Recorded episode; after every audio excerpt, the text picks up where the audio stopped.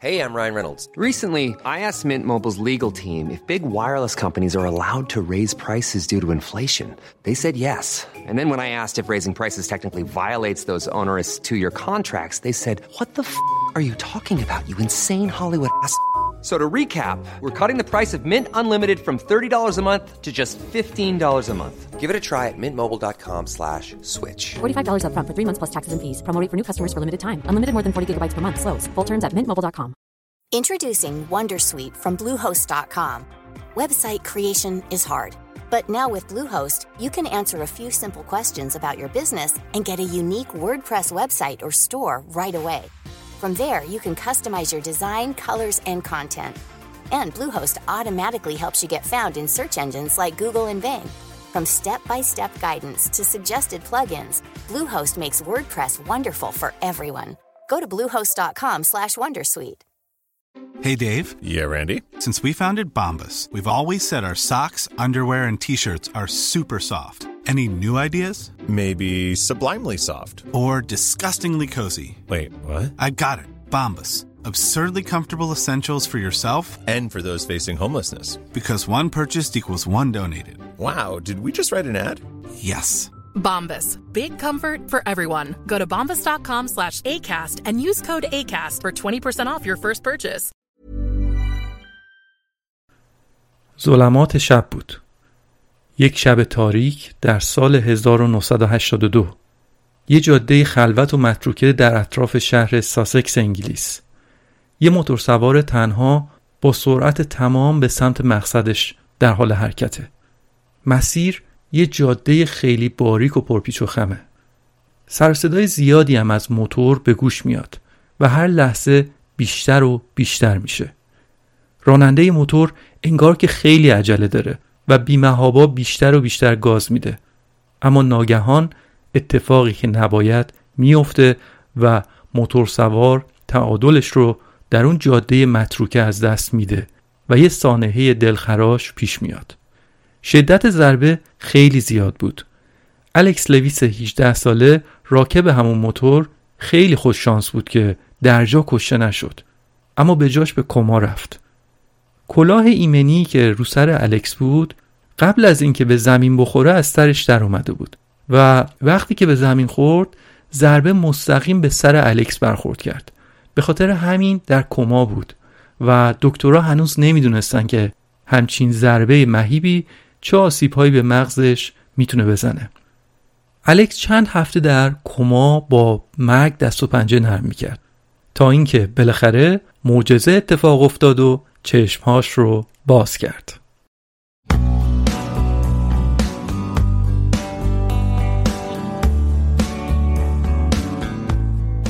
سلام. من پیمان بشردوست هستم. یه آدم علاقه من به فیلم های مستند. و اینجا در پادکست داکس فیلم های مستندی که می‌بینم رو تعریف می‌کنم.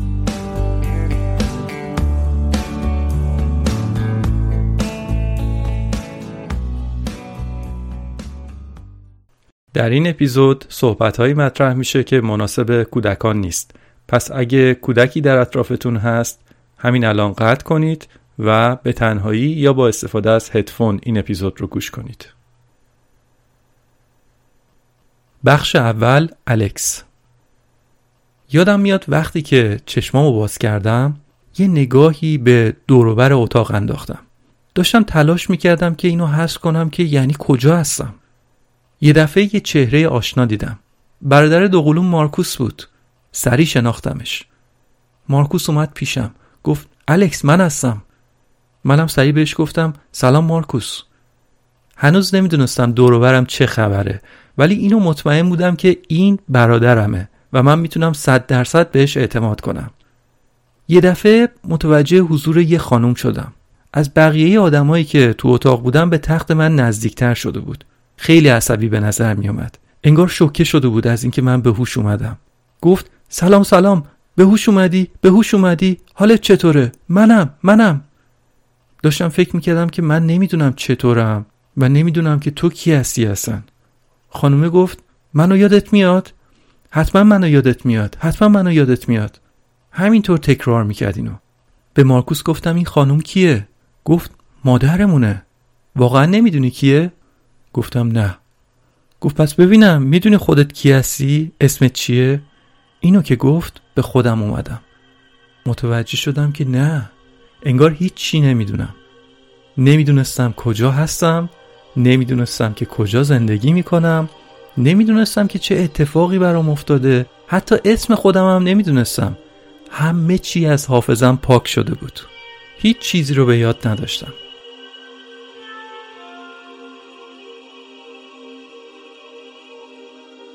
فقط می‌دونستم که این آدم برادرمه و اسمش از مارکوس. هیچ چیزی رو به یاد نداشتم. انگار که همه چیز تو زندگی تو از دست دادی. جلوت فقط یه بوم سفید و دست نخورده نقاشی است و تازه باید شروع کنی که روی اون بوم خالی تصویر خلق بکنی. تصور کن همچین چیزی چقدر می‌تونه وحشتناک باشه. بعد از چند هفته مادرم اومد دنبالم بیمارستان که منو ببره خونه. تا سوار ماشین بشیم سه چهار بار دیگه هم ازم پرسید. منو یادت میاد که من کی هستم دیگه؟ مگه نه؟ و من گفتم که نه یادم نمیاد. پرسیدم کجا داریم میریم؟ گفت داریم میریم خونه. منم انگار که با یه غریبه توی ماشین نشستم و داریم میریم یه جایی. اصلا تو باغ نبودم که کجا داریم میریم. رسیدیم به یه خونه بهم گفتن که اینجا خونت هست. اینجا همون جاییه که 18 سال عمرتو اینجا زندگی کردی. وارد یه خونه خیلی بزرگ شدیم که حیات خیلی بزرگی هم داشت. یه خونه بزرگ و قدیمی که برام یه حالت دلهوره آور داشت. انگار که وسط مه گم شده باشم. اصلا نمی‌دونستم کجا هستم. هیچ چیزی نمی‌دونستم. 18 سالم بود اما کارایی مغزم اندازه یه بچه 9 ساله شده بود. برادرم مارکوس شروع کرد به معرفی خونه. جلوی آشپزخونه وایساد گفت اینجا آشپزخونه است. رفت جلوی توالت وایساد گفت اینجا توالته. و بعد اتاق خواب رو نشون داد و گفت ببین اینجا اتاق خواب ماست.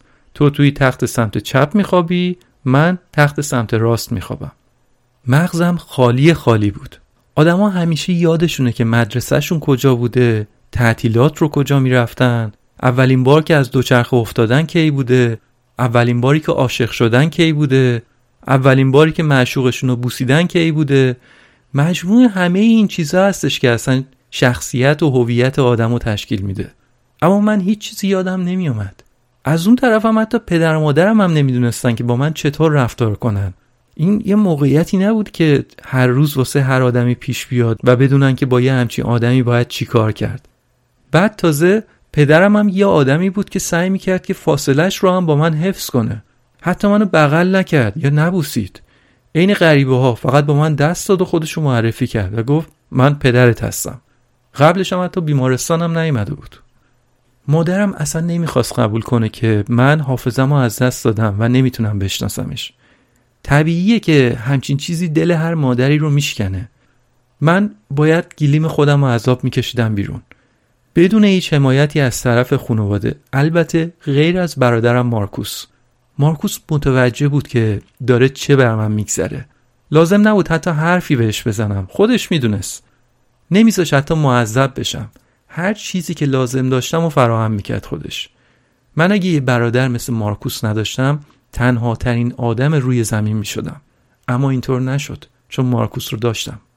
مارکوس بهم کلی چیز یاد داد. اول از چیزهای ابتدایی شروع کرد. مثلا با این چیزا شروع کرد. این تلویزیونه. این میزه. لباسامونو اینجا می‌ذاریم. بند کفشاتو اینطوری باید ببندی. نونتو باید موقعی صبونه اینطوری لغمه کنی. همه اینا رو یادم رفته بود. پشت هم همینطور داشت بهم یاد می‌داد. منم دنبال می‌کردم. کم کم به چیزای پیچیده و سختم رسیدیم. مثلا یه روز بهم دوچرخه رو نشون داد. سوارش شدم. چند ثانیه اول برام عجیب ترین چیز دنیا بود. ولی بعد که سوار شدم متوجه شدم که نه انگار بلدم. مهارتش رو داشتم ولی فقط از یادم رفته بود. اتفاقا چیزی هم بود که خیلی خوب بودم توش ولی مشکلم این بود که نمی‌دونستم تا کجا می‌تونم دوچرخه سواری کنم چون جایی رو بلد نبودم برم. دنیا برام خیلی ترسناک بود ولی با مارکوس همه چیز برام راحتتر می‌شد. از تلویزیون که دیگه نگم براتون همه چیز برام تازه بود حتی کارتون تاموجری. خیلی زود فهمیدم که مادرم در مرکز دنیای جدید من هست. مادرم یه خانم قد بلند بالای 180 سانت بود. واقعا گنده بود. خیلی هم بامزه و شاد بود. تو آشپزخونه میرقصید بعد میدوید میومد سمت ما تو اتاق ما. سر صدا درست می‌کرد از ته دل میخندید. بلند بلند غاه غاه میخندید. ها ها ها ها ها. سرگرمیش سگاش بود. کلی از این سگای فسخلی داشت. با اونا مشغول بود. لباس تنشون می‌کرد کلاهای کوچولو کتهای کوچولو براشون می‌خرید. دنیاش همون سگاش بودن. مارکوس می‌گفت قبل از اینکه من حافظم از دست بدم ما جفتمون از این سگا متنفر بودیم. ولی عجیب این که بعد از اینکه من حافظم از دست داده بودم دیگه من اتفاقا اون سگا رو دوست داشتم. بعد از یک ماه من دیگه اطلاعات یه بچه 9 ساله رو نداشتم. با سرعت خیلی زیاد داشتم چیز یاد می‌گرفتم. و بعد از یه ماه معلوماتم اندازه یه نوجوان 14 15 ساله شده بود. و کم کم باید وارد یه مرحله دیگه ای می شدم و اون وقتی بود که شروع کردم از مارکوس سوالای شخصیتی پرسیدن. مثلا اینکه من واقعا کی هستم؟ به من بگو من کیم. یا در مورد بچگیمون ازش میپرسیدم مثلا ما کجا می‌رفتیم تعطیلات؟ و مارکوس بهم می‌گفت می‌دونی ما تعطیلات می‌رفتیم فرانسه. تابستون می‌رفتیم کنار ساحل شنا می‌کردیم بستنی میخوردیم خیلی خوش میگذشت. بعدم یه عکس نشونم داد که دوتاییمون کنار ساحل رو شنا نشسته بودیم و داشتیم قلعه شنی درست می‌کردیم. مثل خیلی دیگه از بچه های تو اون سن و سال. همینطوری من راجع به سالهای بچگیمون از مارکوس سوال میپرسیدم. اونم یه عکسی در می آورد نشونم می‌داد و منم بر اساس اون عکسا یه خاطراتی تو ذهنم می ساختم خاطراتی از دو پسر بچه خوشحال در یه خانواده خوشبخت. زندگی که تو ذهنم ساخته بودم زندگی یه خانواده ممتاز در جامعه بود. والدین نمونه اون مهمونی های شامی که همش پدر و مادرم با دوستای اشرافیشون برگزار می‌کردن. همه چیز خیلی خوب بود دیگه.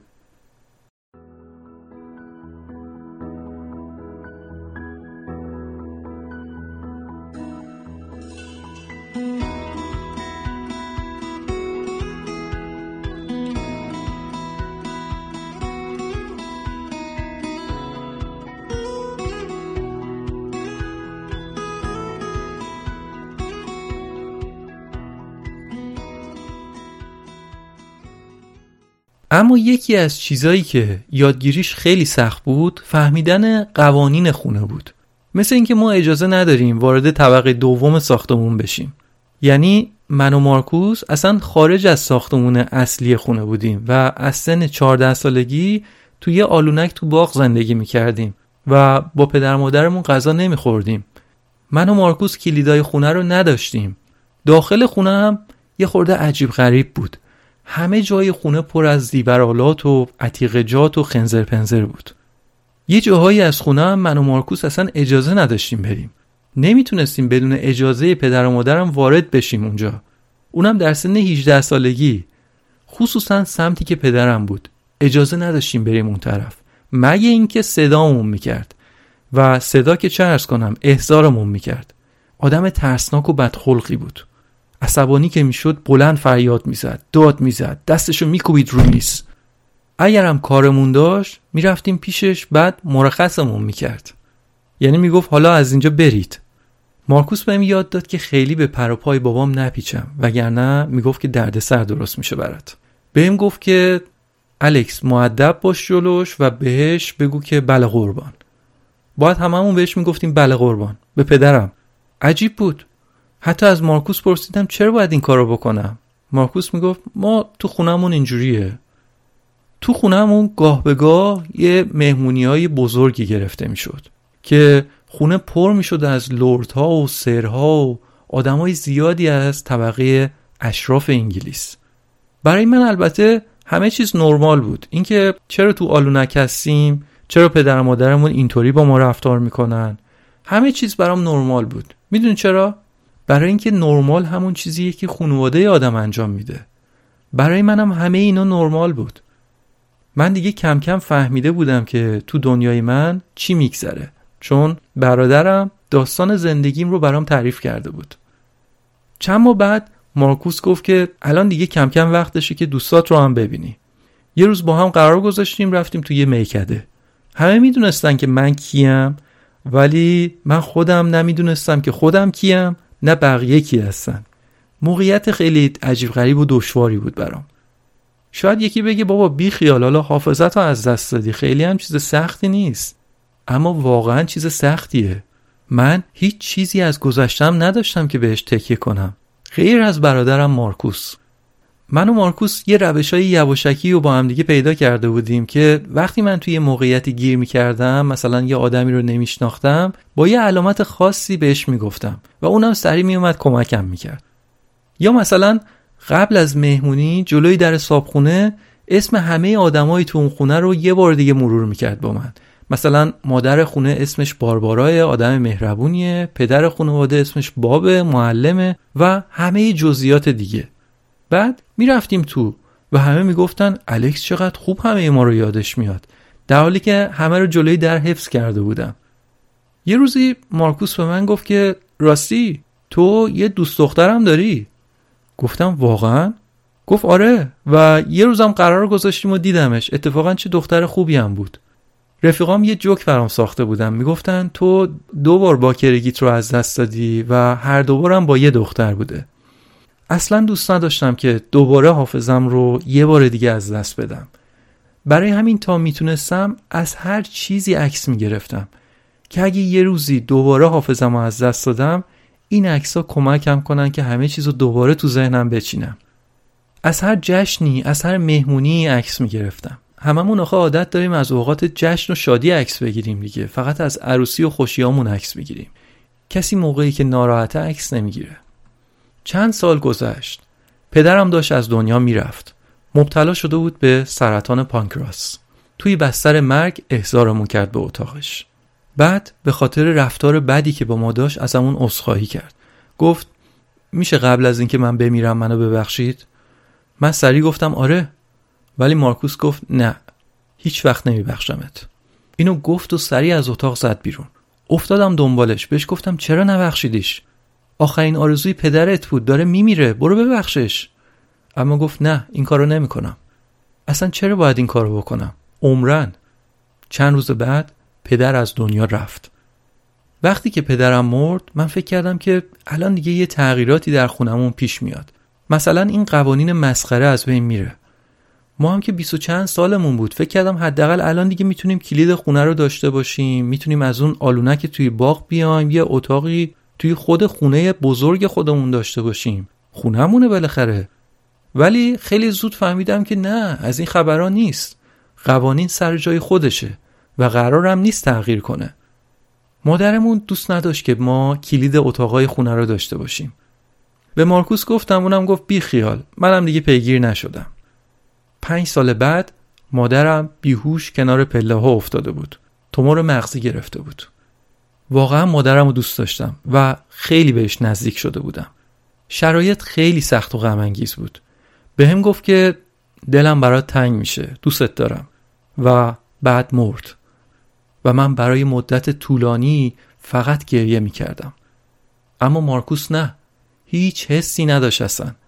من برادر دوقلوم رو خوب میشناختم. ظاهر و باطنش رو می‌دونستم چیه. ولی من چطور داشتم با این مصیبت برخورد می‌کردم؟ اون چطور؟ این مسئله خیلی اذیتم کرد. بعد از اینکه مراسم خاکسپاری و مجلس ترهیم و همه اینا تموم شد ما دیگه کلیدای خونه رو بالاخره گرفتیم و رفتیم توی خونه. شروع کردیم به تمیز کردن خونه چون که خونه پر بود از خرت و پرت. از زیر زمین شروع کردیم همینطور به تمیز کردن و دور ریختن چیزا. رفتیم به قسمت از خونه که تا به حال اجازه نداشتیم بریم. هر جای خونه می رفتیم پر بود از شیشه های مربا که در واقع مربا توش نبود ولی یه سری کاغذ توش بود. یه سری یادداشت های لوله شده اون تو بود. بعد رفتیم توی حمام که اونجا یه کمد بود. داخل کمد پر بود از اسباب بازی های جنسی. من و مارکوس یه نگاهی به هم کردیم. من از تعجب یخ زده بودم. ولی مارکوس واکنش خاصی نشون نداد. فقط بهم گفت بیخیال بریزیمشون بیرون. بزن بریم. بعدش وارد اتاق زیر شیروانی شدیم. تمام بچگی ما اونجا به جا مونده بود. تمام کتابای بچگیمون تمام لباسای بچگیمون جعبه جعبه کادوهایی که فامیلامون برای تولد یا برای کریسمس برامون فرستاده بودن هدیهایی که از پدر بزرگ مادر بزرگ امو خاله اونا داده بودن همش باز نشده اونجا بودن. یعنی تمام اون سالا خودمون هیچ کادوی تولدی نگرفته بودیم. همش اونجا بود. مادرم همه اونا رو اونجا نگهداری کرده بود. دونه دونشونم داشتم فکر می‌کردم که چرا انقدر مادر من پیچیده و عجیب غریب بوده. این زن کی بوده؟ من راجبش چی می‌دونم؟ بعد شروع کردیم به تمیز کردن اتاق مامان. رسیدیم به یه کمد. کمد پر بود از لباس و کت و خرت و پرت. وقتی که داشتیم اونجا رو تمیز می‌کردیم پشت همه لباسا متوجه یک کمد مخفی دیگه شدیم.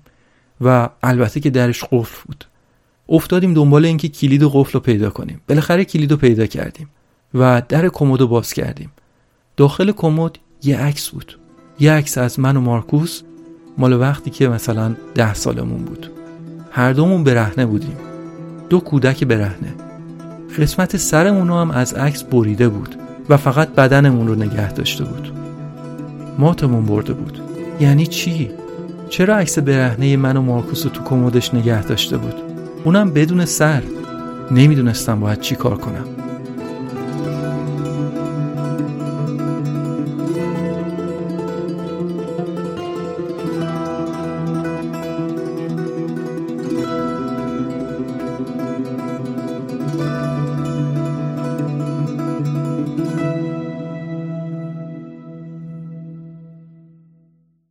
بخش دوم مارکوس. من از روز اول تلاش کردم که یه داستان متفاوت از اون چیزی که واقعا اتفاق افتاده بود رو برای الکس درست بکنم. تصویری از یه خانواده نرمال که توی خونه قشنگ دارن زندگی می‌کنن براش ساختم. یه خانواده خوشبخت با یه پدر مادر شریف و خوب ولی هیچ کدوم درست نبود. فقط یه تخیل بود که من ساخته بودم. هر چقدر که جلوتر رفتیم این داستان تخیلی بزرگتر و بزرگتر شد. وقتی که الکس از بیمارستان برگشت نمی‌دونست مادرمون کیه خونش رو نمیشناخت. حتی تخت خوابش رو هم نمی‌دونست کدومه. نمی‌دونست دوست دخترش کیه. نمی‌دونست داره توی انگلیس زندگی می‌کنه. هیچ چیزی نمی‌دونست. تنها چیزی که می‌دونست و میشناخت من بودم. الکس مجبور بود که به من اعتماد کنه. چون کس دیگه ای رو نداشت که بهش بتونه اعتماد کنه. بدون من اون هیچ چیزی نداشت. من از همون اول چیزهای مقدماتی و ساده رو باهاش شروع کردم.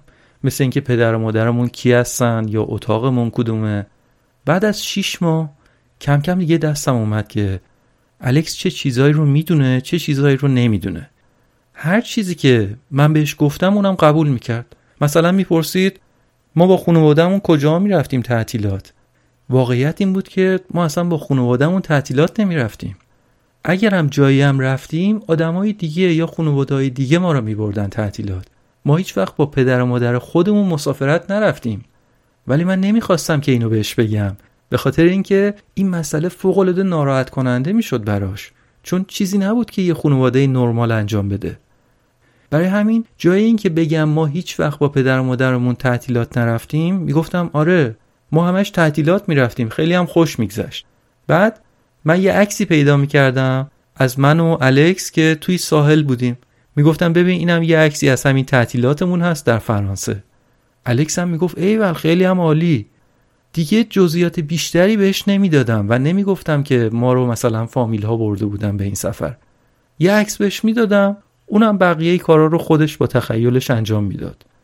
مثلا الکس ازم می‌پرسید مامانمون خوبه مادرمون آدم خوبیه. بعد من می‌گفتم آره مامان خیلی باحاله. اونم می‌گفت حل آقا گرفتم. اگه جای این ازم می‌پرسید مامان باحاله که نشد جواب چجور آدمی آخه؟ به چی فکر می‌کنه؟ شخصیتش چطوره؟ از اینجور سوالا اگه ازم می‌پرسید من اون وقت دیگه میافتادم تو هچل. ولی اون هیچ وقت از این سوالا نپرسید. هیچ وقتم فکر نکرد که یه جاهایی از این داستانهایی که من دارم براش می‌سازم با همدیگه نمی‌خونه. من بهش فقط یه آلبوم از خاطرات شاد دادم. بهش دروغم نگفتم فقط تمام واقعیت رو نگفتم. ولی اگه قرار بود از همون اولش منو سوال پیچ کنه شاید همه چیز همون اول معلوم می‌شد. ولی مسئله این بود که اون به من اعتماد کورکورانه صد درصدی داشت. مجبورم بود بهم اعتماد کنه. دلیلی هم نداشت که اصلا بهم شک کنه. منم همین روش رو ادامه دادم تا وقتی که 32 سالمون شد و مادرمون مرد. اولش البته همه چیز خیلی راحت بود. چون همه چیز یادم بود که چیا رو بهش گفتم چیا رو نگفتم. ولی بعد که جلو می رفتیم خیلی سخت می شد چون باید مدام فکر می کردم و یادم می آوردم که بهش چی گفتم چی نگفتم. واسه همین تبدیل شد به یک انتخاب تبدیل شد به دروغ. چون قبلش فقط یه چیزایی رو نمی گفتم ولی بعدش دیگه یه جاهایی مجبور شدم که قشنگ دروغ بگم. و به مرورم به جایی رسیدم که نمی‌تونستم از حرفایی که زدم عقب نشینی کنم. حرفایی که سالها داشتم همونا رو تکرار می‌کردم براش. دروغ گفتم به نزدیکترین کسم یعنی برادرم باعث می‌شد که خودم رو همش بخورم. چون داشتم به بهترین دوستم به شریکم به نیمه دیگم داشتم همش دروغ می‌گفتم. عذاب وجدان داشت منو میکشت. آخه از اون طرفم اگه بهش راستشم می‌گفتم هزار بار بدتر از این دروغه بود. اگه واقعیت رو بهش می‌گفتم اذیت می‌شدم. اگه نمی‌گفتم هم اذیت می‌شدم. ولی باید یک کدومش رو انتخاب می‌کردم. آخرش هم تصمیم گرفتم هیچ وقت بهش نگم که توی بچگی چی به سرش اومده. مردم فکر می‌کنن که یه آدم کودک آزار رو می‌تونن از رو قیافش تشخیص بدن. انگاری که رو پیشونیش نوشته که ایو الناس من کودک آزارم من بچه بازم. ولی واقعیت اینطور نیست. مادرم به ما آزار جنسی داد. از بچگیمون تا وقتی که 13 14 سالمون بود. چطور باید همچین واقعیتی رو بهش می‌گفتم؟ می‌گفتم تا بقیه زندگیش به گند کشیده بشه؟ چرا باید به یه آدم 18 ساله که خودش به خاطر از دست دادن و حافظش زیر فشاره همچین اطلاعات غیر ضروری رو می‌دادم که گند بزنم به بقیه عمرش. لازم نبود بهش بگم اینا رو. اگه من جاش بودم و حافظم و از دست داده بودم و اونم جای من بود من ترجیح می‌دادم که اونم هیچ وقت من اینا رو نمی‌گفت. اگه بهم می‌گفتم من عصبانی می‌شدم. این فراموشی براش بزرگترین نعمت بود. تمام اون خاطرات آشغال از ذهنش رفته بود. بعد من بدو هم برم بهش یادآوری کنم. شاید یکی بگه که نه تو نباید همچین کاری می‌کردی. واقعیت واقعیته. باید بهش واقعیت رو می‌گفتی. حالا شاید بعدش هم اون به هم میریخت اما می‌رفت پیش یه روانپزشک و بعد مدتی مشکلش حل می‌شد. بعد یاد می‌گرفت که چطور با این قضیه تا آخر عمرش کنار بیاد و این داستانا. ولی نه. برای من چیزی که من دارم حس می‌کنم این حس مزخرفی که من دارم از بچگیم اون که این حس رو نداره. نمی‌دونه چه حس ویرانگریه. من بدون اینکه الکس روحش خبردار باشه بهش یه هدیه بزرگ دادم. اینکه هیچ کدوم از اون چیزا رو ندونه و دوباره به یادش نیاد. به چشم من این ارزشمندترین هدیه‌ایه که یه آدم می‌تونه به کس دیگه ای بده. که خودت بار همچین غمی رو به تنهایی بکشی ولی ندی به عزیزت که اونم شریکت بشه.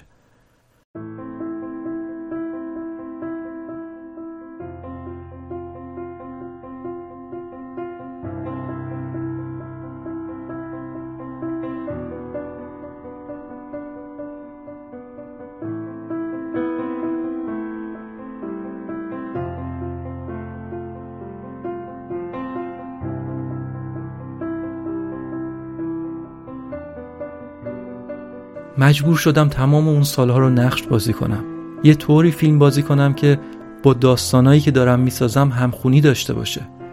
مثلا تولد مادرم بود می‌رفتیم براش جشن می‌گرفتیم. بغلش می‌کردیم آهنگ تولدت مبارک میخوندیم براش. نمی‌دونم تو سر مادرم چی میگذشت. احتمالا می‌گفت بیا من گن زدم به زندگی این دوتا پسر الانم اومدم برام دارن جشن می‌گیرن. الکس هم که از همه جا بیخبر غرق در خوشحالی بود. می‌رفت مادرمون رو میبوسید. منم اون گوشه وایستاده بودم نگاشون می‌کردم و خودم رو میخوردم. درونم پر بود از درد و خشم. داشتم منفجر می‌شدم. ولی باید آروم مینشستم و تماشا می‌کردم. انقدر این حس بد بود که دوست داشتم هرچی زودتر تموم بشه. برای همینم ذهنم شروع کرد به اینکه همه حرفایی که خودم داشتم به الکس می‌زدم و خودم هم باور کنم. الکس حافظش رو توی تصادف به صورت تصادفی از دست داد و من داشتم تلاش می‌کردم که خودم عمدن حافظم رو از دست بدم. هر چقدر بیشتر فراموش می‌کردم راحتتر می‌شدم آزادتر می‌شدم. بیشتر می‌تونستم از شر اون احساسات بد خلاص بشم. تمام بچگیم از خودم بیزار بودم. فکر می‌کردم کثیفم. فکر می‌کردم ازم سوء استفاده شده. کم کم همه اون احساسات بعد از سرم داشت می‌رفت. یه دفعه یه بچگی خوب پیدا کرده بودم. یه دفعه یه پدر مادر خوب پیدا کرده بودم. انگاری که من مورد سوء استفاده جنسی قرار نگرفته بودم. با دروغا و پنهانکاریا داشتم سعی می‌کردم که هم بچگی الکس رو نجات بدم هم بچگی خودم رو به دست بیارم. وقتی مادرم از دنیا رفت با خودم گفتم الان دیگه همه چیز تموم شده. اما وقتی که اون عکس لعنتی رو پیدا کردیم دوباره اون احساسات به سرم برگشت. عکس برهنه ما رو تو کمدش قایم کرده بود. اونم چی؟ قسمت سرمون رو توی عکس پاره کرده بود. این نمی‌تونست تصادفی باشه. الکس عکس رو که دید رو کرد به من. گفت بچه که بودیم مورد آزار جنسی قرار گرفتیم. سرم رو برگردوندم. رنگ و روم پریده بود. نمی‌دونستم چی کار کنم. همون موقع یه فنجون چای دستم بود. فنجون تالاپی از دستم افتاد رو زمین. در عرض سه سود تمام اون داستانایی که تو این همه سال بافته بودم رشته شدن و از هم پاشیدن. فهمیدم که بازی تموم شده. ساکت بودم. فقط به الکس نگاه کردم و سرم تکون دادم. که یعنی آره. هیچ چیزی نمی‌تونستم بگم. نمی‌تونستم تو اون موقعیت وایستم. دویدم سمت باغ. الکس هم پشت من دوید. اومد پرسید مامان ما رو آزار جنسی می‌داد؟ آره یا نه؟ گفتم آره دستم و دور الکس حلقه زدم و گفتم آره Introducing Wondersuite from Bluehost.com. Website creation is hard, but now with Bluehost, you can answer a few simple questions about your business and get a unique WordPress website or store right away. From there, you can customize your design, colors, and content. And Bluehost automatically helps you get found in search engines like Google and Bing. From step-by-step guidance to suggested plugins, Bluehost makes WordPress wonderful for everyone. Go to bluehost.com/wondersuite. Finding your perfect home was hard, but thanks to Burrow, furnishing it has never been easier. Burrow's easy-to-assemble modular sofas and sectionals are made from premium, durable materials, including stain and scratch-resistant fabrics. So they're not just comfortable and stylish, they're built to last. Plus, every single Burrow order ships free right to your door. Right now, get 15% off your first order at burrow.com slash ACAST. That's 15% off at burrow.com slash ACAST. درسته. و بعد هر دومون زدیم زیر گریه. روزها و روزها گریه کردیم. نمی‌دونستم باید چی کار کنم. تا جایی که می‌دونم پدرم هیچ وقت ما رو آزار جنسی نداد. ازش متنفر بودم. چون آدم وحشتناکی بود. اما تا جایی که می‌دونم اون نمی‌تونست حتی تصور اینم بکنه که مادرمون داره با ما همچین کاری رو می‌کنه. که ای کاش می‌دونست و یه کاری می‌کرد. ولی مطمئنم که نمی‌دونست. مادرم انگار مهره مار داشت. فکر رو قلب همه آدمای دور بر خودش و مال خودش کرده بود. همه فکر می‌کردن که چه آدم دوست داشتنیه چه آدم بی‌نظیریه. ولی واقعیت اینطور نبود. در واقعیت یه آدم پیچیده و خطرناک بود. برای الکس شرایط سخت بود. چون هم باید میپذیرفت که مادرمون چیکار کرده باهاش و همین که برادر دوقلوش که همیشه کنارش بوده این همه سال بازیش داده و راستشو بهش نگفته.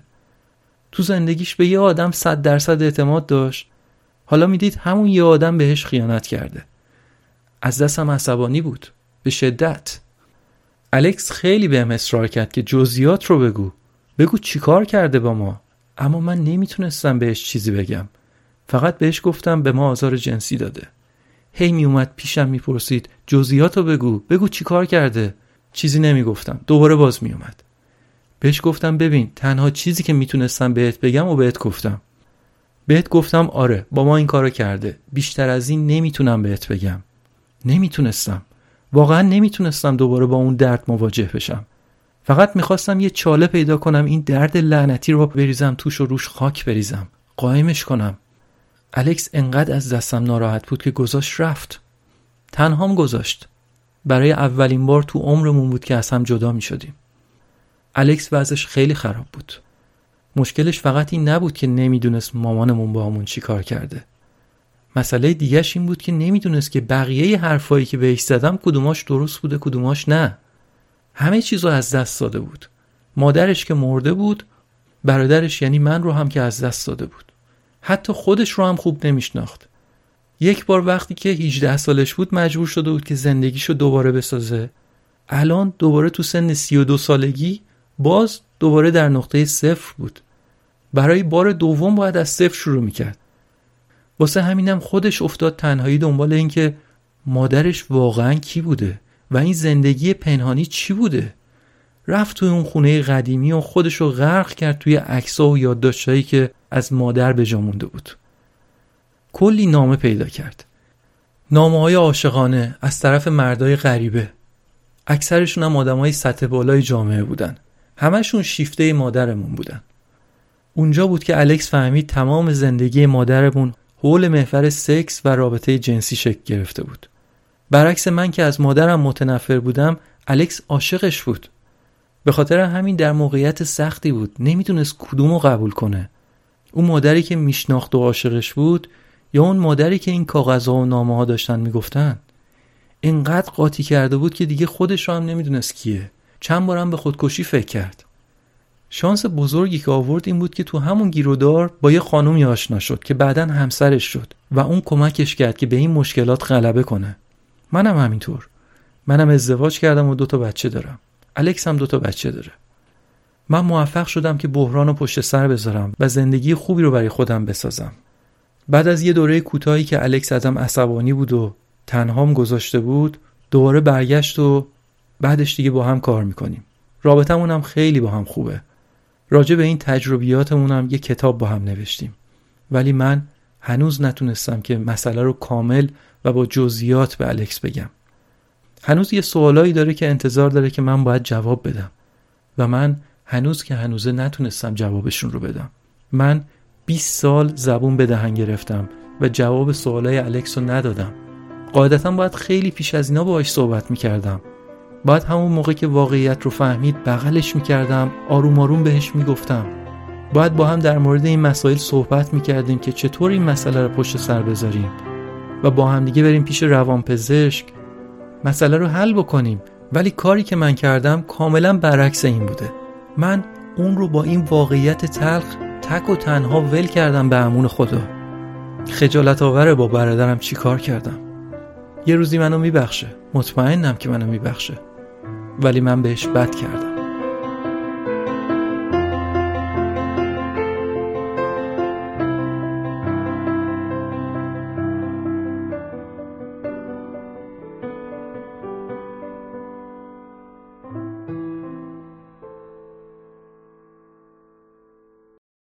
بخش سوم الکس و مارکوس.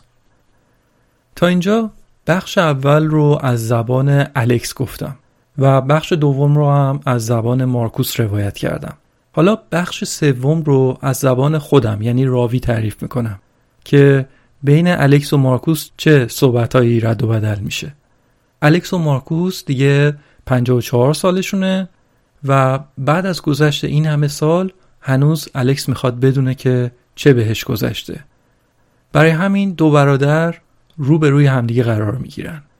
یک میز ساده و دو تا صندلی رو به روی هم توی اتاق هست. الکس شروع می‌کنه و میگه که واقعا عجیبه که ما این همه مدت با هم بودیم. تو خیلی چیزا با هم بودیم. ولی هیچ وقت ننشستیم با هم. راجع به این قضیه واقعا صحبت کنیم سنگابون رو از هم باز بکنیم. مارکوس میگه آخه من همیشه فکر می‌کردم که نیازی نیست این کار رو بکنیم. فکر می‌کردم که تو به اندازه کافی به من اعتماد داری و ازم میپذیری که وارد جزئیات نشم. الکس جواب میده آره ولی من هر چقدر که به این داستان بیشتر فکر کردم بیشتر برام مسئله شد که چرا در مورد هیچ مسئله ای قبلا ازت سوال نپرسیده بودم. روح و روان من اصلا پاشیده شده. مسئله دیگه این رازداری تو هست که منو اذیت می‌کنه. ما دو تا دوقلوی همسان هستیم که همه چیزو با هم دیگه می‌فهمیم. هیچ رازی بین ما نباید باشه. ولی این سکوت تو منو اذیت می‌کنه. من می‌خوام زندگی واقعیمو داشته باشم. زندگی من واقعی نیست. زندگی من اون چیزیه که تو برام بافتیش. من سالهاست که دارم زور می‌زنم که جواب بگیرم ازت. تو هم سالهاست که داری زور می‌زنی که جواب ندی. سکوت تو یه مسئله بوده که من هزینه هنگفتی پاش دادم. مارکوس جواب میده که الکس من هم هزینه هنگفتی برای این مسئله دادم. من اگه بخوام برات همه جزئیات رو تعریف کنم دوباره همه چیز برام زنده میشه. چیزی که سالها تلاش کردم که از شرش خلاص بشم. دوباره میاد جلوی چشم. همه این سالها تلاش کردم که این چیزی که اتفاق افتاده رو دفت کنم فراموش کنم. و اون تلاش هم باعث شد که یه زندگی آزاد داشته باشم و باعث شد که تو هم یه زندگی آزاد داشته باشی. یه زندگی پاک که توش خبری از آزار جنسی زمان بچگی نیست. دیگه چی می‌خوای؟ من نمی‌تونستم هیچ چیزی بهت بگم چون آماده نبودم که دوباره با واقعیت مواجه بشم. لعنت به این زندگی. ما پنجاه و چهار سالمونه. پنجاه و چهار سال. الان باید این حرفا رو بزنیم؟ وقتی 20 سالمون بود باید این حرفا رو می‌زدیم. بعد یک سکوت طولانی حاکم میشه بینشون. و مارکوس میگه که الکس من نمی‌تونم همچین چیز رو تو صورتت بهت بگم. همچین دلی رو ندارم. واسه همین قبلش صحبتم و جلوی دوربین ضبط کردم. میدم بهت که خودت نگاش کنی و جواب سوالات اونجا بگیری. ما به آخر دروغ رسیدیم. من نمی‌تونم تو چشمت نگاه کنم و اینو بهت بگم. من میرم که خودت ویدیو رو تماشا کنی. مارکوس رفت و الکس لپتاپش رو باز کرد و شروع کرد به تماشای ویدیو. توی ویدیو مارکوس میگه تا به حال به هیچ کسی نگفتم که چه بر سر ما رفته. تو از من چیزی رو می‌پرسی که تا به حال به هیچ کسی تو زندگیم نگفتم. مادرمون ما رو به اتاق خودش و به تخت خودش می‌برد. ما دوتا رو مجبور می‌کرد که بدن هم رو لمس کنیم. مجبورمون می‌کرد با هم دیگه بازی کنیم. بعد خودش ما رو لمس می‌کرد. برامون خود ارزایی می‌کرد. کاری می‌کرد که هیچ مادر نرمالی برای بچهش انجام نمیده. تازه نه تنها این کار رو با ما می‌کرد بلکه غیر از این من و تو رو میفرستاد به خونه دوستاش که اونا هم پدوفیل بودن. ما رو میفرستاد به خونه دوستای بچه بازش که اونا هم از ما سوء استفاده کنن. با ماشین ما رو به خونه اونا می‌برد. شام و نوشیدنیشو اونجا می‌خورد بعد ما رو میذاش اونجا خودش میومد خونه. هیچ وقتم من و تو رو با همدیگه نمی‌برد خونه یه کسی. یه وقتایی من یه وقتایی هم تو. بعد یه مرد غریبه که من اصلا نمیشناختمش منو می‌برد به تختش. لمسم می‌کرد و به هم تجاوز می‌کرد. بعد فردا صبح مادرمون میومد دنبالم و برم میگردوند خونه. توی ماشین چی کار می‌کردم؟ هیچی. ساکت و بی صدا بودم. همیشه ساکت بودم. همیشه بی صدا بودم. بعد دوباره همین اتفاق میافتاد و دوباره و دوباره. بچه ها قبول می‌کنن. بچه ها همه چیز رو قبول می‌کنن. چون اونا پدر مادرشون رو دوست دارن. فکر می‌کنن کاری که پدر مادرشون می‌کنه حتما یه کار نرماله حتما یه کار درسته حتما به صلاحشونه. اما من هنوز بعد از این همه سال با خودم میگم لعنت بهت مادر. چطور جرأت کردی همچین کاری رو با ما بکنی؟ ولی اون مرده و نیست که این حرفا رو بهش بزنم. پشیمونم که چرا این حرفا رو اون موقع بهش نزدم. ولی به جاش الان دارم میگم. دارم به همتون میگم. همه شماهایی که نمیشناسمتون. دارید صدامو میشنوید دارید تصویرمو می‌بینید. ولی شما الان می‌دونید که مادرم کی بوده. می‌دونید کاری که با ما کرده چقدر فاجعه بار بوده. من باید اینو می‌گفتم. آخرین باری که این اتفاق افتاد مامان من رو تا لندن به خونه دوستش رسوند. با اون یارو که یه هنرمند بود. شامشو خورد و بعدشم رفت. من اونجا موندم. بعد اون مرتی که اومد به تختی که من توش خوابیده بودم. و شروع کرد که بدنم رو لمس کنه. من چهارده سالم بود. وقتی که به اون پایین رسید داد زدم سرش. گفتم نه نمی‌خوام. من این کار رو دوست ندارم. هلش دادم کنار از خونش فرار کردم. بدون هیچ پولی. رفتم سوار مترو شدم. هیچ پولی تو جیبم نبود. دزدکی رفتم سوار مترو شدم. رفتم ایستگاه قطار. بعدش رفتم دزدکی سوار قطار شدم و از لندن تا ساسکس برگشتم. بعدشم از ایستگاه تا خونه پیاده اومدم. وقتی رسیدم خونه کلید نداشتم. زدم به پنجرمون و تو در رو برام باز کردی. شب و خوابیدم و فردا صبح سر صبونه مامان منو دید و یه دفعه غافلگیر شد که من اونجا چی کار می‌کنم؟ انتظار داشت که هنوز لندن پیش اون یارو باشم. بهش نگاه کردم. اونم به من نگاه کرد. همین. از اون به بعد دیگه با ما اون کارو نکرد. بدون اینکه حرفی بزنیم. دیگه تو رو هم نفرستاد خونه کسی. اینطوری تموم شد. حالا همه چی رو می‌دونی الکس. الکس حالا دیگه جواب سوالایی که 20 سال دنبالش بود رو گرفته. چند دقیقه بعد مارکوس برگشت پیشش. الکس بهش گفت مارکوس من همین رو لازم داشتم. دروغ بسه. سکوت بسه. پنهانکاری بسه. من هیچ جوره نمی‌تونم جبران کاری که تو در تمام این سالا برام انجام دادی رو بکنم. هیچ کلامی نمی‌تونم برای تشکر ازت به کار ببرم. تو به خاطر من چقدر ایثار کردی چقدر از خودت گذشتی. ولی بالاخره تموم شد. الان باز دوباره تو رو کنار خودم دارم. دوباره شدی برادر دوقلوم که صد درصد بهت اعتماد دارم. و بعد این دو برادر دوقلو هم رو در آغوش گرفتن و یک دل سیر گریه کردن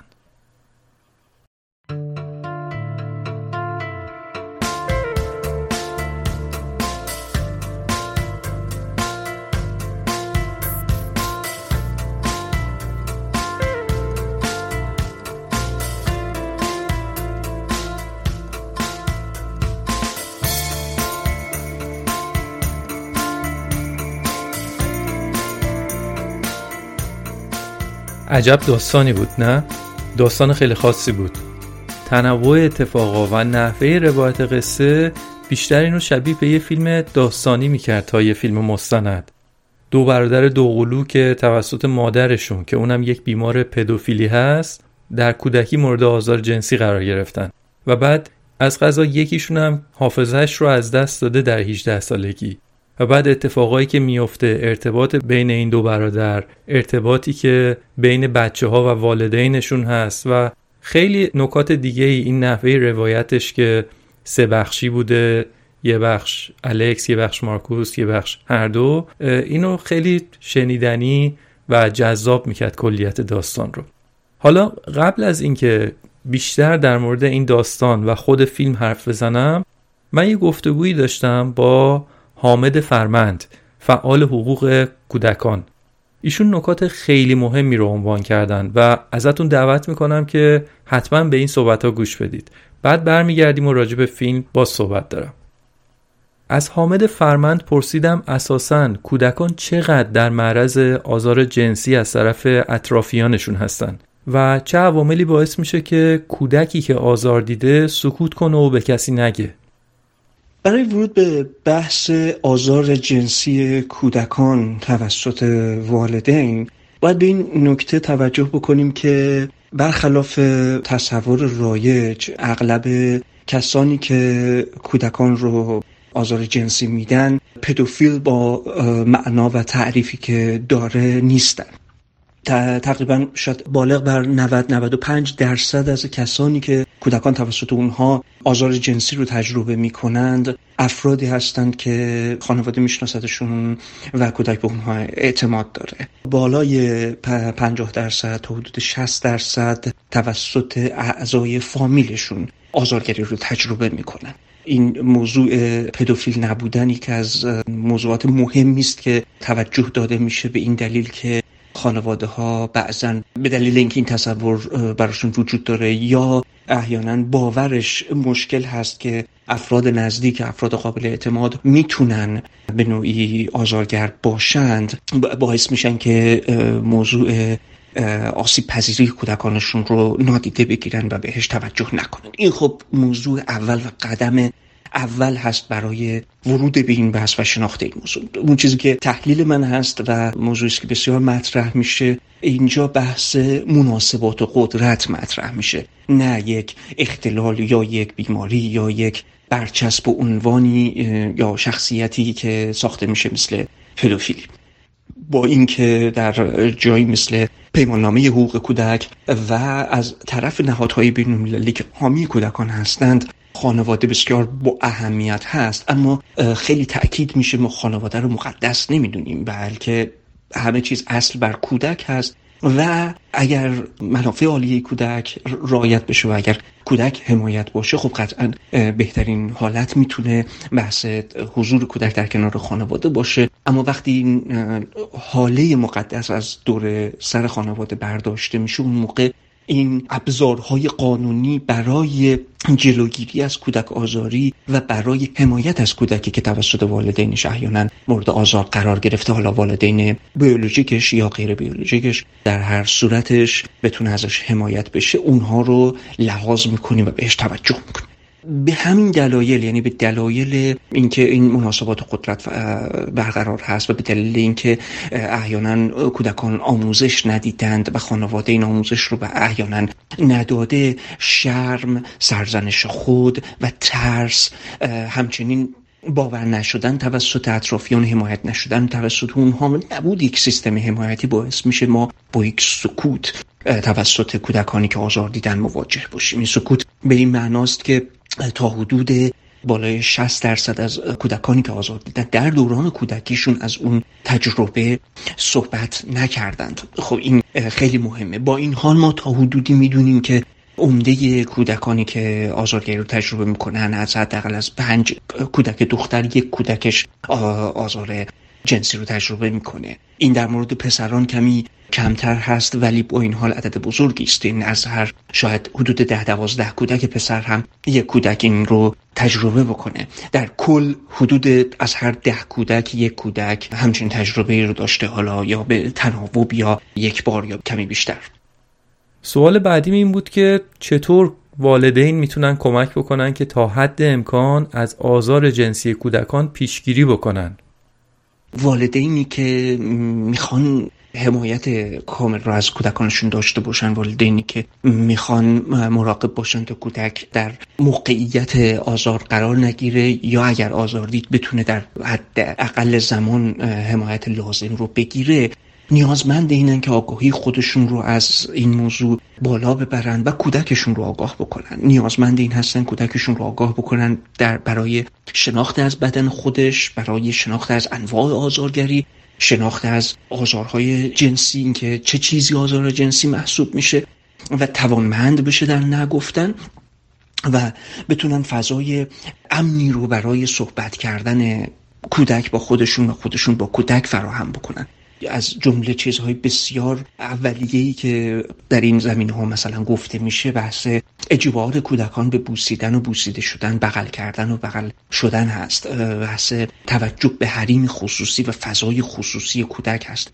بدون برچسب زدن شرم بر اعضای بدن کودک و خصوص اعضای تناسلی کودک یا اعضای خصوصی ترش توجه به این موضوع که کلا بدن کودک و اون اعضای خاص کودک می‌تونه نبگه و از کسی که بخواد نگاه بکنه دست بزنه یا اون اعضا رو در مورد خودش نشون بده به کودک. و اگر چون این اتفاق افتاد بتونه راجبش حرف بزنه. خب اینها در مورد مثلا حمام کردن کودک چگونه مراقبت بکنیم؟ چه کسانی این امکان و اجازه رو دارند که مثلا کودک رو تا یه سنی که نیازمند کمک هست حمام کنن او رو در حالت لباس عوض کردن کمکش بکنن؟ اینها همه موضوعات مهمی میشه که ممکنه ما فکر کنیم این اعضای خانواده اعضای محرم و نزدیکانی هستند. اما اگر هم اونها آزارگری نکنند آموزش های غلط و پیام نادرستی رو داریم به کودک منتقل می‌کنیم. موضوع لمس های غیر ضروری موضوع بسیار مهمی است که با همین آموزش ها و گفتگو کردن ها نیاز داریم که به کودک منتقل بکنیم و به او بگیم. در کنار این نیاز داریم که تا نشانه های آزار دیدن رو بشناسیم و حواسمون به اونها باشه. این غیر از نشانه های جسمی که ممکنه بروز پیدا بکنه و باید مراقب باشیم و بدونیم که ممکنه اینها ناشی از چنین آزار دیدگی باشه که کودک داره سکوت می‌کنه. رفتارهای کودک مثل انزوا طلبی پرخاشگری نشانههایی از افسردگی عدم تمرکز تغییراتی که در خواب یا اشتهای کودک پیش میاد رفتارهایی که ممکن در بازیهاش بروز بده و یا بازگشت به رفتارهای کودکانه. اینها می‌تونه نشانه هایی باشه که باید حواسمون بهش باشه. خب در شرایطی مثل ایران با وجود نبود اون سیستم جامعه حمایتی و اون قوانینی که به درستی حمایت بکنه با این حال ما خب یه سری خانه های امن داریم بهزیستی شماره 123 هستش و یک سری امن نهادهای مدنی محلی و ملی یک سری اپلیکیشن های ایجاد شدن و در کنار اینکه می‌تونیم از اونها استفاده بکنیم بحث مطالبه گری و حمایت از این سیستم ها و حمایت از آموزش هایی که در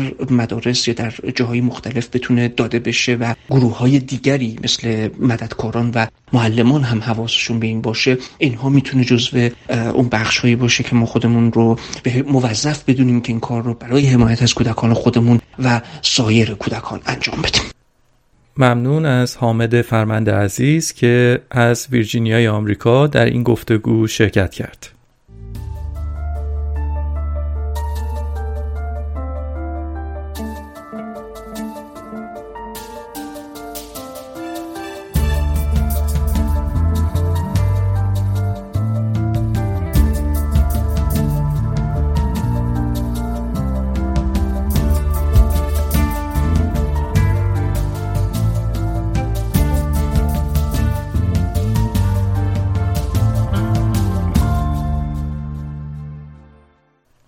خب برگردیم به فیلم مستند تلمی هوایم این داستان شاید ترسناکترین داستان واقعی در نتفلیکس باشه و از اون داستان است که میگی ای کاش ساختگی باشه. اما متاسفانه واقعیه و در اصل یه بخشایی از داستان را هم تغییر دادن تازه تا بیشتر شبیه به واقعیت بشه. یا شاید هم هدفشون این بوده که خلاصه تر بشه داستان که مخاطب درگیر چند قصه موازی نشه مثلا. من کمی راجع به این داستان تحقیق کردم و یه سری اطلاعات دیگه هم به دست آوردم و دوست دارم که اینجا با شما در میون بذارم.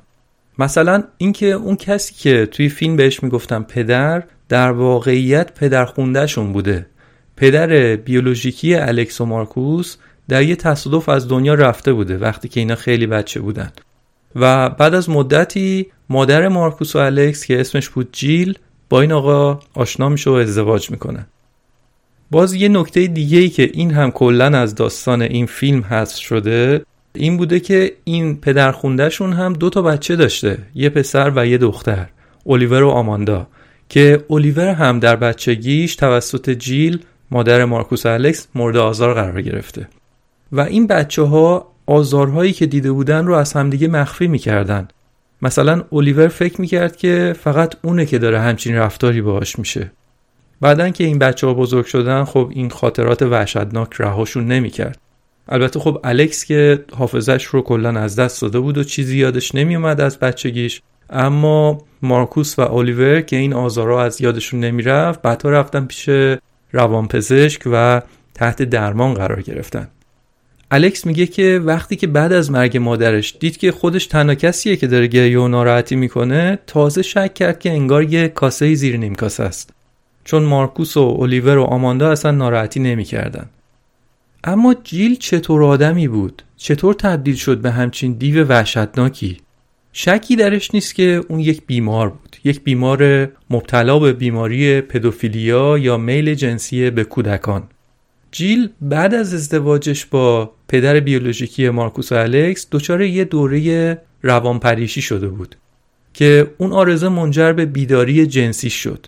حتی یه دوره مارکوس و الکس وقتی که خیلی کوچیک بودن در یه مرکز مراقبت از کودکان نگهداری می شدن و جیل با آزادی کامل در لندن بیبندوباری می کرد و با آدمای مختلف بود. و بعد هم که نقل مکان کردن به همین خونه ای که این اتفاقات توش افتاده خب این بچه ها رو مجبور کرد که تو اون آلونه که توی باغ زندگی بکنن. بعدتر هم که آزارهاش رو شروع کرد. داستان واقعا تکان دهنده است. بیماری پدوفیلیا یا آزار جنسی کودکان همون چیزیه که در زبان آمیانه به بچه بازی معروفه. مسئله ایه که در مردان بیشتر از زنان گزارش شده. حالا در مراجعی که من میخوندم می‌دیدم که بس بر سر این هست که اینکه چه میزان گزارش شده با اون میزانی که واقعا وجود داره هم محل شک و تردید هست. ولی در هر صورت چیزی که گزارش شده در بین مردها بیشتر از زنان هست. و این مورد خاص یعنی این داستانی که تعریف کردم این دیگه از اون موارد خیلی خاصه که یه مادر بچه های خودش رو اینطور آزار داده. و دلیل اینکه من این مستند رو انتخاب کردم هم همین بود که شاید دلیلی بشه که حساسیت هامون رو ببریم بالا. وقتی یه مادر بتونه همچین کاری رو بکنه دیگه ممکنه که هر کسی که مبتلا به این بیماری باشه این کار رو انجام بده. و البته کسایی هم هستن که اصلا مبتلا به این بیماری نیستن اما آدم های منحرفی هستن و در صورت باید حساسیت ها بالا باشه نسبت به بچه هامون. البته باز دلیل نمیشه که روی همه شکاک باشیم و انگ بزنیم ها. بس بر سر اینه که گوشه ذهنمون باید داشته باشیم. هر کسی می‌تونه مبتلا به این بیماری باشه. و یادمون باشه که این یک بیماریه. بیماری آدما رو بر اساس تحصیلاتشون بر اساس ظاهرشون یا بر اساس اعتقاداتشون انتخاب نمی‌کنه. که من مثلا برم این آدم رو مبتلا بکنم. آدما مبتلا میشن بهش به هر دلیلی. ممکنه یه آدم با تحصیلات بالا یا یه آدمی با اعتقاد مذهبی راسخ یا یه آدمی با ظاهر خیلی موجه. ممکنه که مبتلا باشه به این بیماری. این فیلم رو ات پرکینز کارگردانی کرده. همونطور که گفتم این دو برادر قبل از ساخته این فیلم در مورد قصه زندگیشون یک کتاب هم نوشتن. و البته بخش آخر این فیلم یعنی مواجهه با تمام واقعیت که صحبتی بود که بین مارکوس و الکس بود اون بخش در کتاب نبود و اون در فیلم اتفاق افتاده حضور این دو برادر در فیلم خیلی خوب و جذاب بود خیلی مقابل دوربین راحت بودن و حرفایی که می‌زدن خیلی تاثیرگذار بود و آدم رو به فکر فرو می برد. بارها و بارها این دو برادر در فیلم احساساتی شدن و مخاطب رو هم احساساتی می‌کردن به تب. و به نظرم همین باعث میشه که فیلم تاثیرگذارتر بشه. وقتی که مخاطب با دردهای یک قربانی آزار جنسی مواجه میشه و خیلی عیان می‌بینه که اون از خودش بیرون اومده و دردهاش رو داره بالاخره فریاد می‌زنه بعد از سالها سکوت و مواجه میشه با تمام احساسات اون قربانی خب این خیلی می‌تونه تاثیرگذار باشه روی همه آدما. من این فیلم رو در نتفلیکس تماشا کردم اما چک نکردم. ممکنه که در پلتفرم های دیگه پخش فیلم هم مثل Amazon Movies، HBO، یوتیوب یا سایر جاها موجود باشه. الکس و مارکوس آدمای موفقی هستن توی کارشون خانواده های خودشونو دارن الان و جالبه که اونا مالک یک هتل زیبا هستن در جزیره پنبا که اون جزیره پنبا بخشی از تانزانیاست. چیزی که شنیدید اپیزود 15 همه پادکست داکس بود. امیدوارم که هم لذت برده باشید و همین که اگرم شده یه کوچولو براتون سودمند بوده باشه. خیلی خوب میشه. اگه این اپیزود رو برای دوستاتون که بچه دار هستن بفرستید و کمک کنید که آگاهی اطرافیانمون و جامعهمون راجع به این مسئله مهم بالا بره. من یه بار دیگه از حامد فرمند عزیز تشکر می‌کنم بابت حضورش در این اپیزود و صحبتهای ارزشمندی که داشت. تا اپیزود بعدی و فیلم مستند بعدی خدا نگهدار.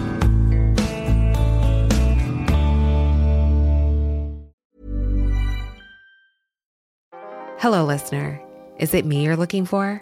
As brands, we're always wanting to make a connection, to find the person you can rely on, the one that's there every week, month, or year, and always has your back when you need them the most. It's a little like matchmaking, don't you think? With ACAST podcast ads, you can filter for your exact dream audience so you can find the ideal customer for your business. The Romeo to your Juliet, the Rachel to your Ross, the Bert to your Ernie, and avoid those red flags and time wasters.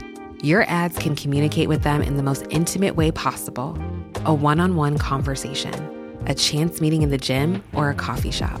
So go on, give it a try. With over hundreds of thousands of listens a month, your person is probably here. Get closer to your audience. Make podcast ads with ACAST. Head to go.acast.com to get started.